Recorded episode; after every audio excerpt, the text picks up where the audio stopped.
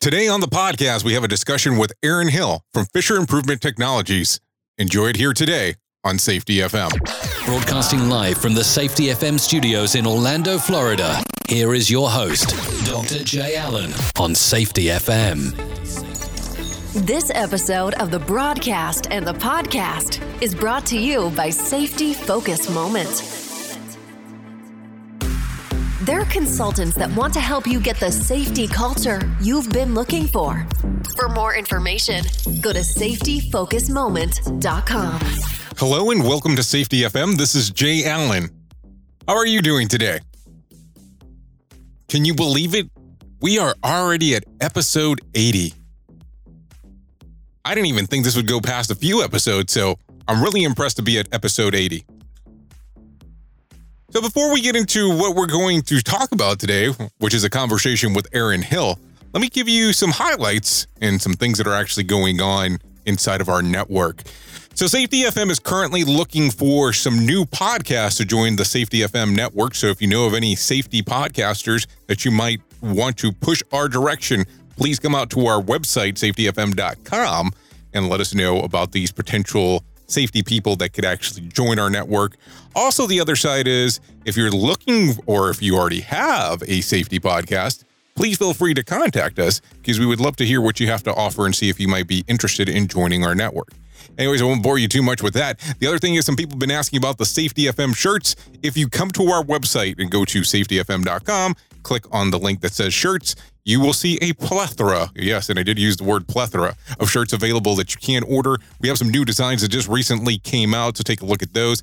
One of my favorites is the one that says, Think about safety differently, and the differently is upside down, so take a look at that if you do get a chance. Anyways, besides that, we've been enjoying being able to bring you this content in these shows has been pretty exciting over the last year and change in regards to the amount of listeners that we that we get in and the people that are paying attention to what we have going on. So thank you. Please continue to share the information that we spread here on the podcast. Go ahead and feel free to rate us on any kind of podcatchers that you take a listen to us to and feel free on also sharing our information at your leisure is probably the better way to actually put it. Also, some people always ask about that radio station thing. We are available as a radio station platform at safetyfm.com. And you can also go to safetyfm.live. We're available on the Alexa skills, also available on the Android or Google Play Store, however you want to look at it. And then, of course, we're available on Apple iOS as an app. So if you download Safety FM, there is an app available and we are streaming truly 24 7. We do have some live events that we do stream directly onto the radio station. So if you do get a chance, please come by there and take a listen. I think that's enough of me yapping right now. So let's get into this conversation that we had with Ehren Hill. Ehren Hill is a very interesting individual. He is someone who has just recently came into the safety space, and I have met him through Fisher Improvement Technologies. And he has a pretty interesting story on how he went from the career that he was in to getting into safety. I hope you enjoy the conversation with Ehren Hill today here on Safety FM. Enjoy the best safety shows on the planet on safetyfm.com. And now we should be cooking with gas. How are you? I'm good, man. I'm good. What I really just want to cover today is really about you, and then we can, of course, get into some of the some of the other things. But I just really want to have a good understanding on how did you get to where you're at with this whole thing? Because from where you started to where you're at, how did this some, become something of interest for you? Yeah, uh, I I guess the place where I usually start from is I've I've always held a number of jobs, always something in the trades, and uh, since I was 17, something in management, whether that be with various restaurant groups or uh, breweries or uh, sales as well in some capacity around that. And I worked for a brief time uh, instead of I, I was trying to find my way out of the trades, uh, property management, construction, um, various different things with that, and I ended up working at a school for individuals with some uh, complex diagnoses and developmental disabilities. So uh, the majority of people there had uh, some sort of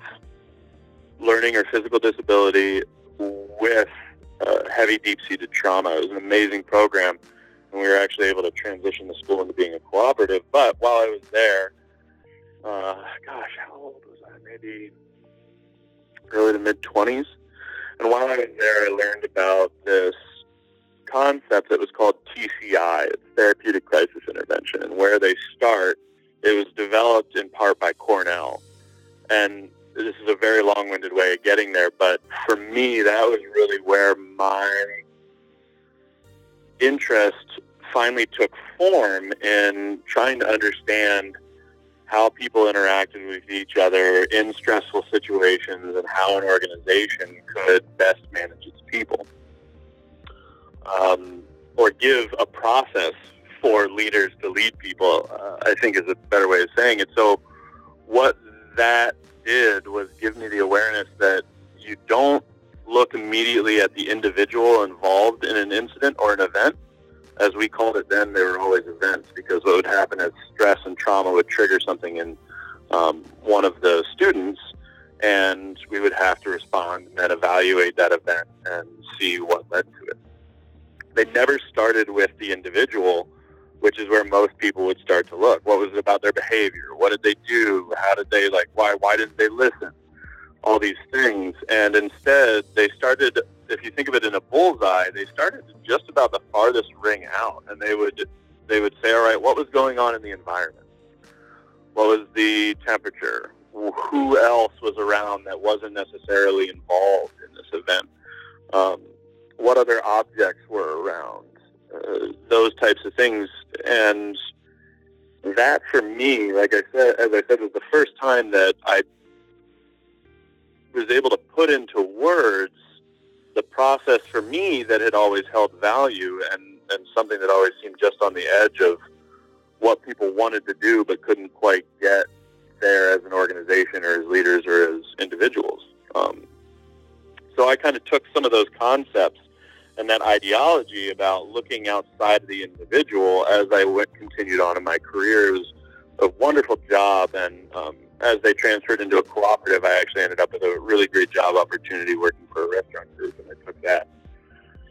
And so when I went to work with them, I began to use that concept with people that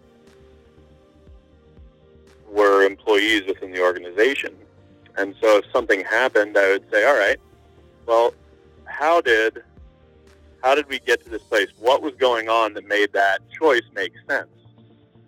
And then I would say, well, all right, do you understand how we got here versus what the organization's expectation is? And take a look at did we give the proper training? Did they understand the training once they received it?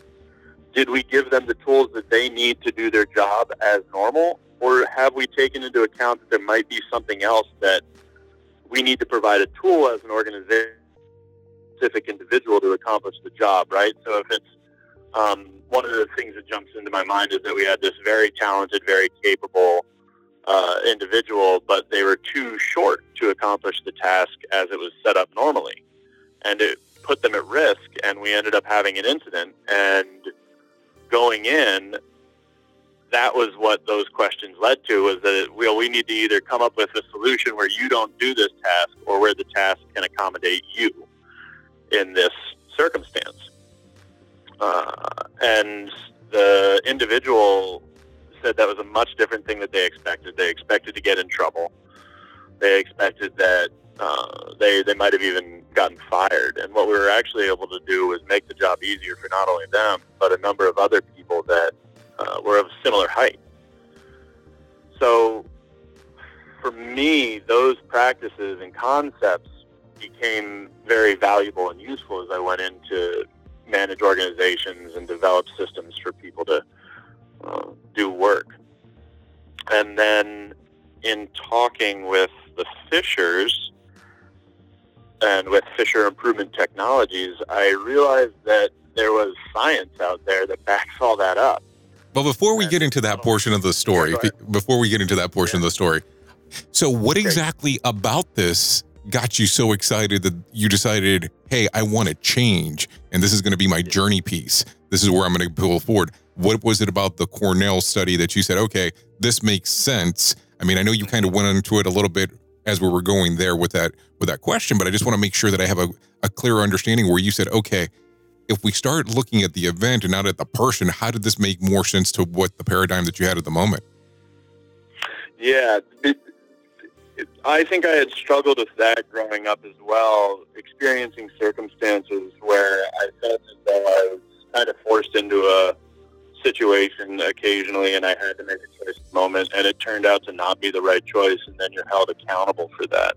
Um, and it's a pretty stressful situation to be in if, if anybody's ever been in that moment where somebody wants to hold you as an individual accountable for outcomes that you certainly didn't intend and may not have had total control over at the time.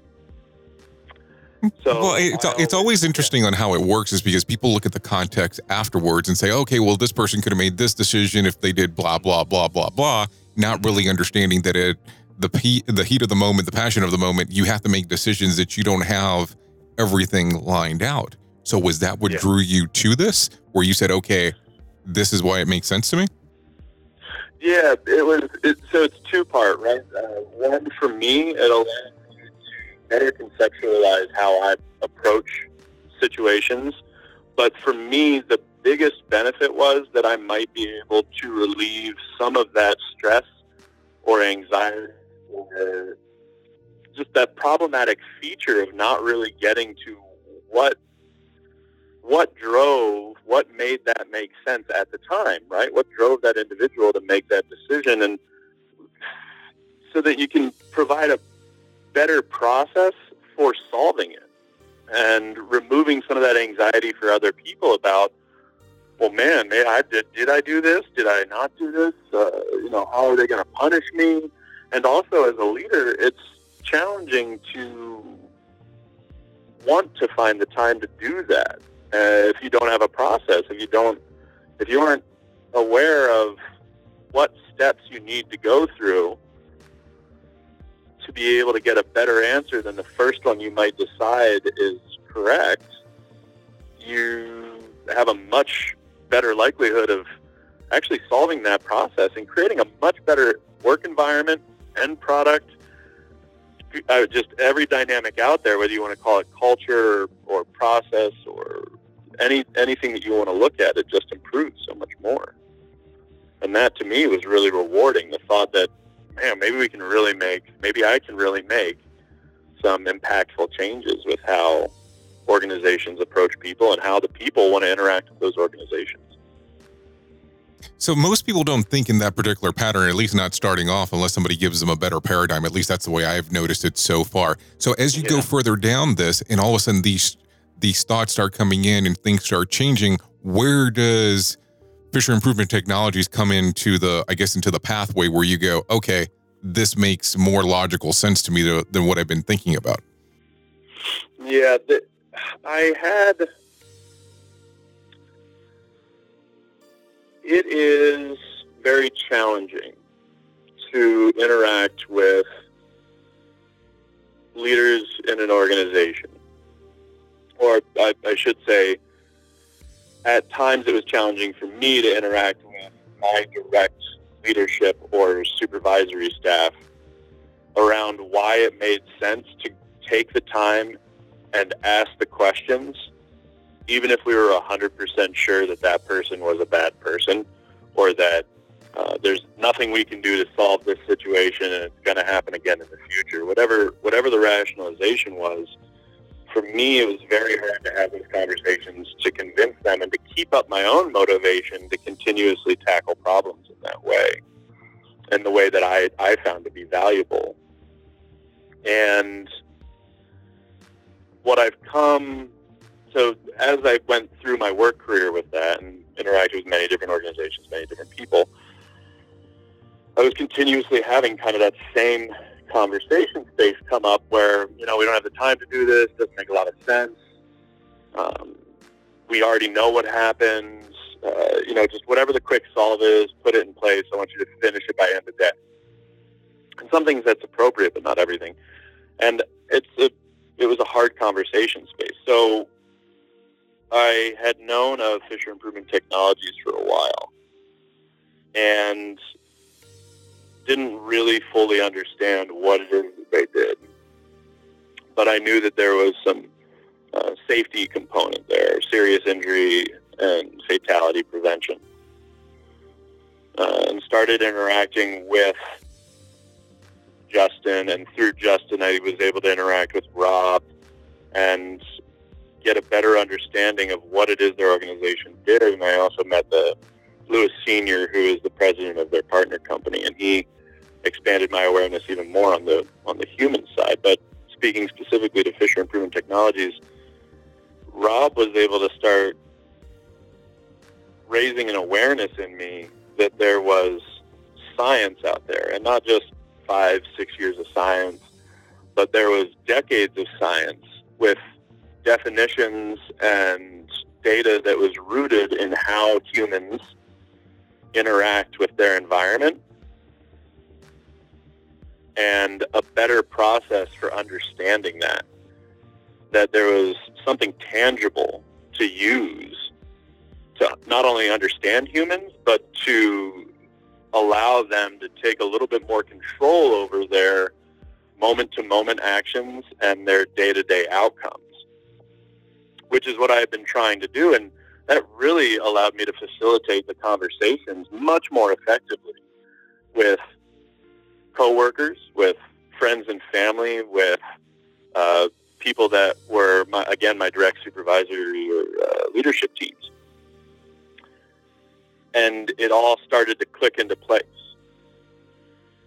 So I was able to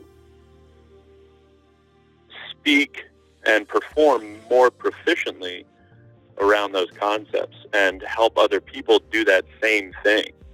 That was where I realized there was a lot of value in this, that there was a process that was repeatable uh, as I had had success interacting with people around it, and it became more successful once I started to understand things with that Fisher Improvement Technologies so as you start oh. listening to to Rob and to Justin and to Lewis, and you start hearing these yeah. different, we'll say, technologies and science behind it, what did you think at first? Because a lot of it, of course, is heavily influenced by Hop, but then there's kind of a yeah. twist on top of that. So what did you think? Because you're already having the different mindset than, than where most people start off.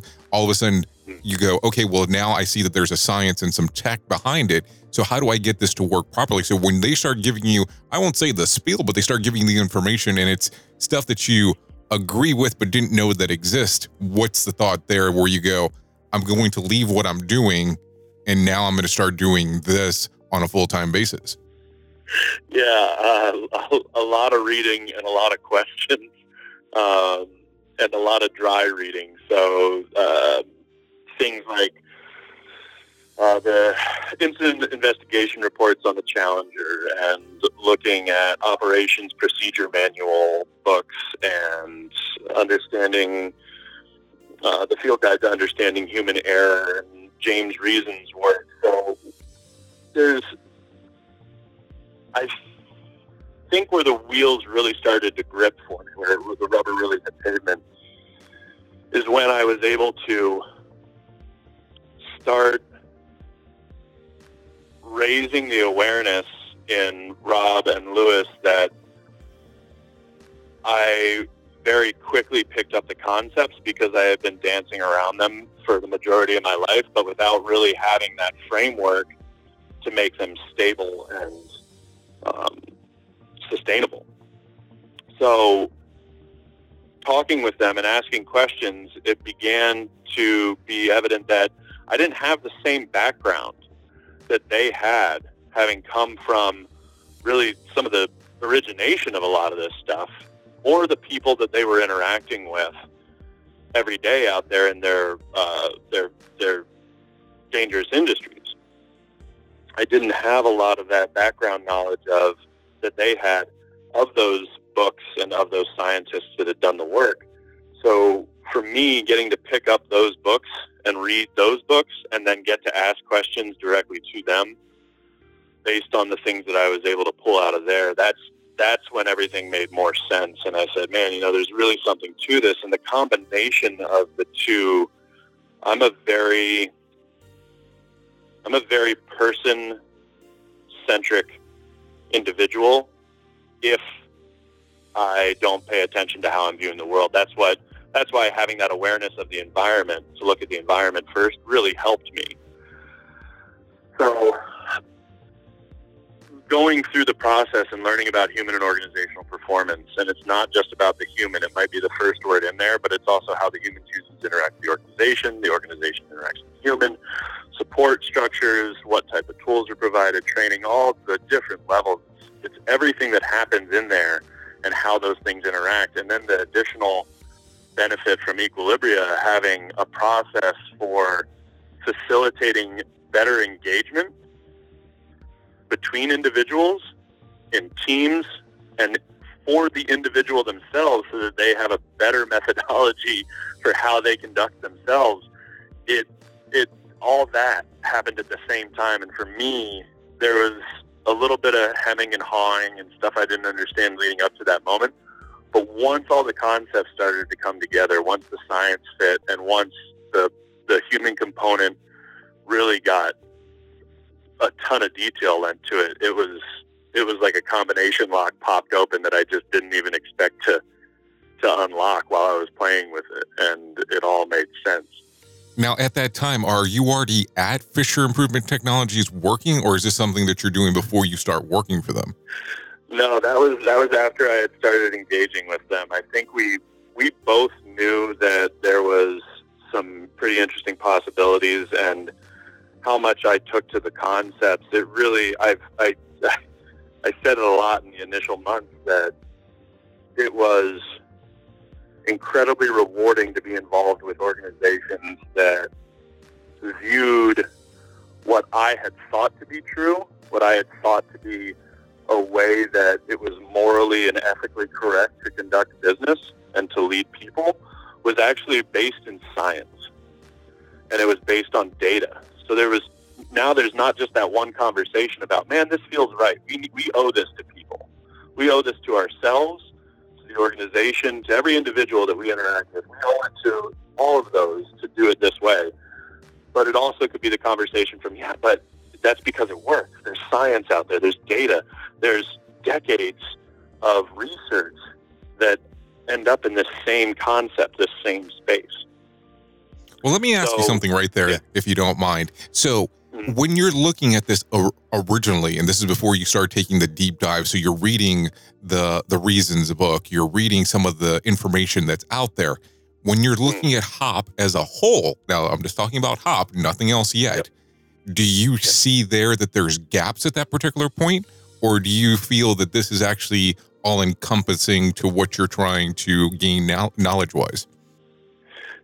Yes. So HOP as a structure, because it was new information and coming into me in that way, there there was a lot of interest in it, and there was that, as I mentioned before, that feeling of validation. But to me, it it was great to have the data, and it was great to understand the science of why people do the things that they do but it was missing a component about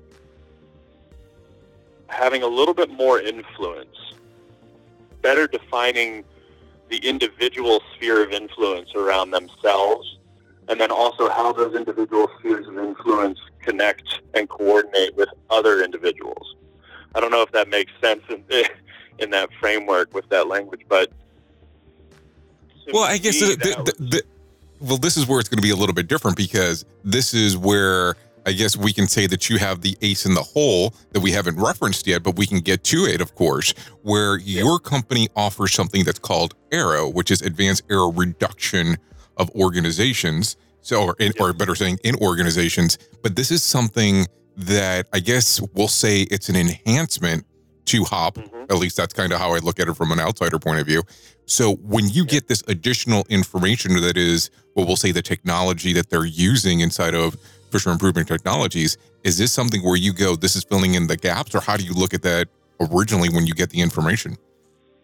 It's it's almost it's it's funny. So when I started to connect those lines and it all started to fit together, the the as a product AERO, and as I was being introduced and doing a deep dive into hop, the the concept that I think some people, and, and, and this is just in my limited experience talking with people over the last several years, sometimes people really want a human focused approach where it's, you know, it's all about the humans. We have to turn leaders into leaders. They have to lead people. They don't manage them. They lead people. And it was, and then the HOP space, some people really want to engage around the science and the data driven aspects. And some leadership teams say, you know what, we need better team facilitation. We need to understand individuals better.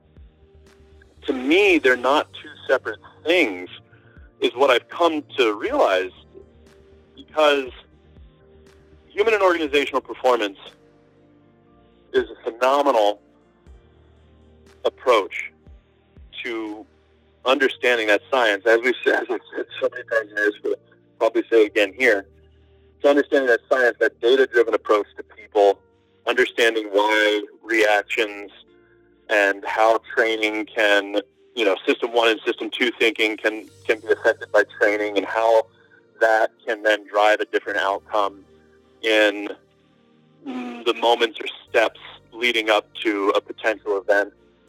How that can facilitate better engagement and how it can increase productivity on the line or in day to day work. But then there's this other element of, well, yeah, but how do the people interact together while they're out there doing that? Because that's a huge thing. And how do we take control of system one and system two thinking and start creating a different pattern for ourselves as individuals? Where's the science in that? It's a much more individually focused process. And bringing that information from equilibria into the space of human and organizational performance is where re- that's where that, that lock popped open. So that being able to understand how I, as an individual, can begin to create a different pattern for myself around any space or task or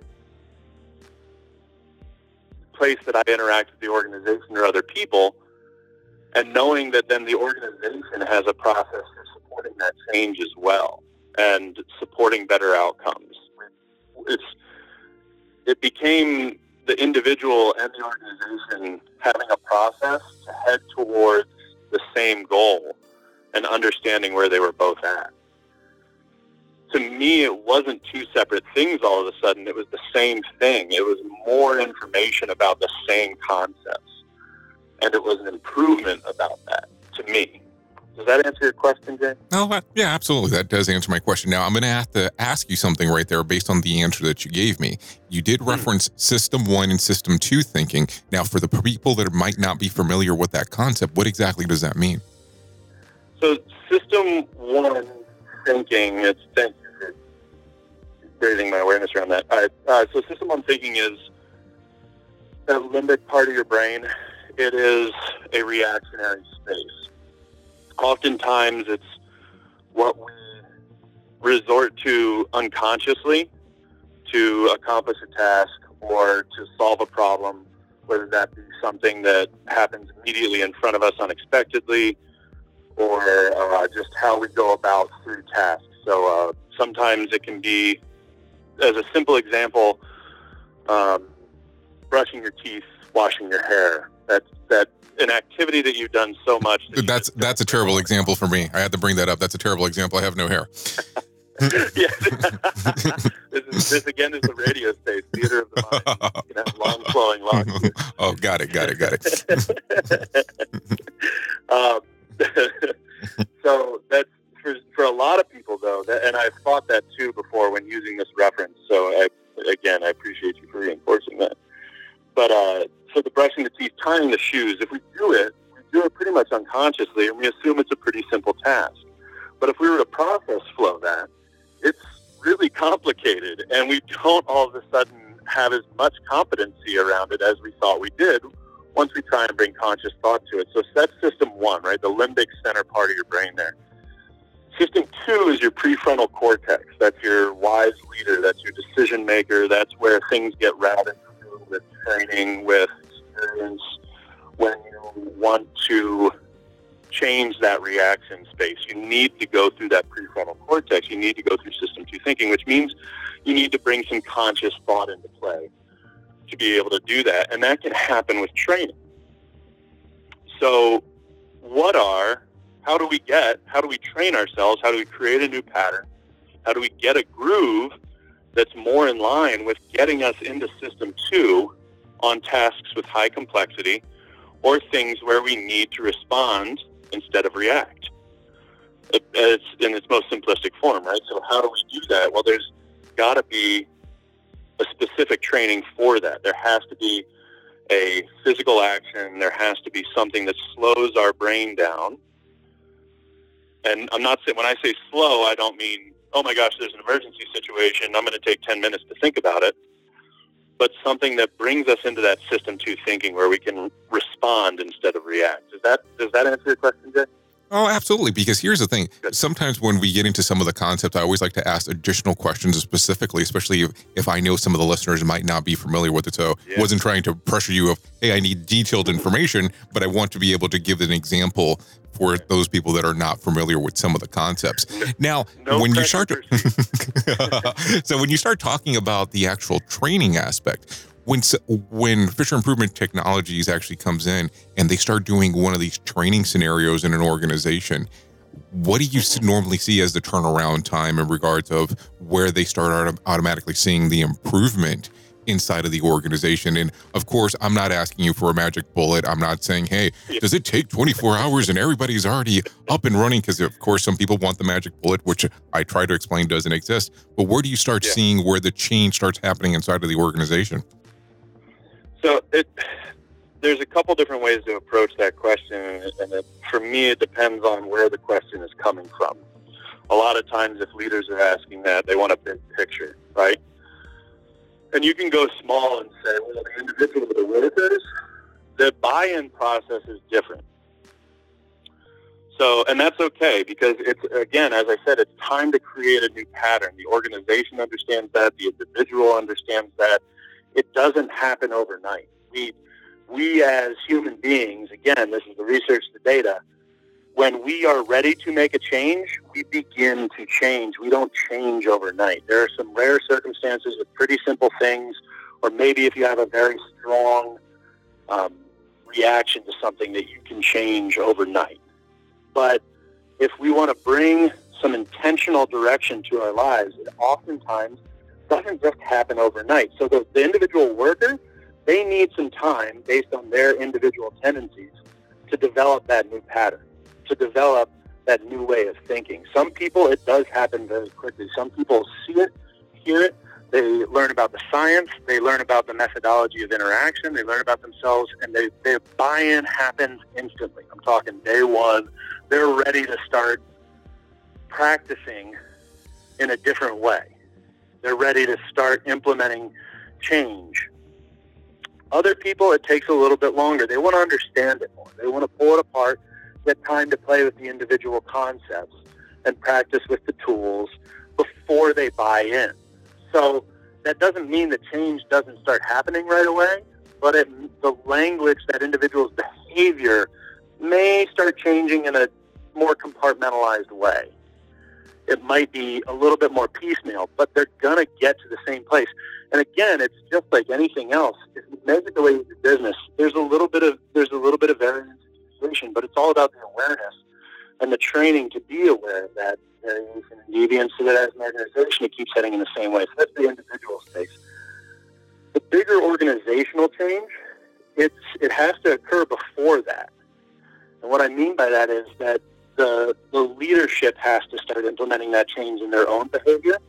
So if what you're talking about is the workers or the organization, we can tell you how that happens and the process and give you the process for that happening. The leadership behavior, that knowledge, that needs to be the way that you are doing business before the workers get the tools because they're going to want to see that it works for you and that's going to encourage going to encourage them to use the tools and that speeds up the transition. That speeds up how quickly that stuff takes root. Is that detailed enough, or Oh, oh, absolutely. Absolutely. So, Ehren, I have a question. If the listeners want to know more about you and Fisher Improvement Technologies, what would they need to do? uh, well, they can, of course, call us, uh, but the preferred methodology, you can really find any way that you want to get a hold of us as individuals or the company itself online at our website. That's www.improvewithfit.com. And I, I tell people this all the time. I say, don't hesitate to call the phone number. Uh, somebody here will pick up during normal business hours, Eastern Standard Time. Uh, if not, leave a message. If you have a 10 minute question, we'll answer it. If it's a four hour conversation, we'll do our best to have that as well. If there's something, me personally, and I know this runs true, true for the rest of the organization, but me personally, if there's something I can do over the phone, I'm going to do it because it's all about that end goal of people just enjoying their day to day, whether that's work or at home more. And for us, that's the most valuable thing. If we can save lives and improve people's lives at the same time, that's that's where it all happens. Well, Ehren, I really do appreciate you coming on to Safety FM. So, uh, Jay, thank you so much for having me. It was an absolute pleasure, and I look forward to talking with you more in the future. Now you can hear us around the world, streaming 24 7 at safetyfm.com. The views and opinions expressed on this podcast are those of the host and its guest and do not necessarily reflect the official policy or position of the company. Examples of analysis discussed within this podcast are only examples. They should not be utilized in the real world as the only solution available, as they are based only on very limited and dated open source information. Assumptions made within this analysis are not reflective of the position of the company.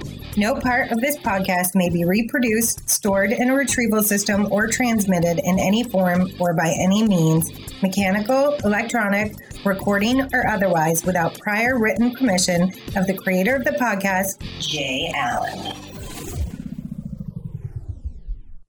Wow, how things can change from one week to the next. Hey, hope everybody out there is staying healthy. I know everything is super crazy. We feel disoriented by the COVID 19 virus. It's more important than ever to stay connected and check in with your loved ones. That's why I'm so happy I've got T Mobile. Listen, T Mobile isn't just talking the talk, they're taking measures right now to make life easier for everyone by doing the right thing for their customers during this really critical time. For example, T Mobile has ensured all current customers with data plans have access to unlimited smartphone data on their network for two months. We're all in this together. T Mobile truly believes that. And while many T Mobile stores are temporarily closed to help keep customers and employees healthy, they've still got you covered with any help you need. Just check out T Mobile.com. You can see what stores are still open and how you can manage your account online. Stay safe out there. During congestion, customers using more than 50 gigs a month may notice reduced speeds prioritization, video typically at 480p, capable device required.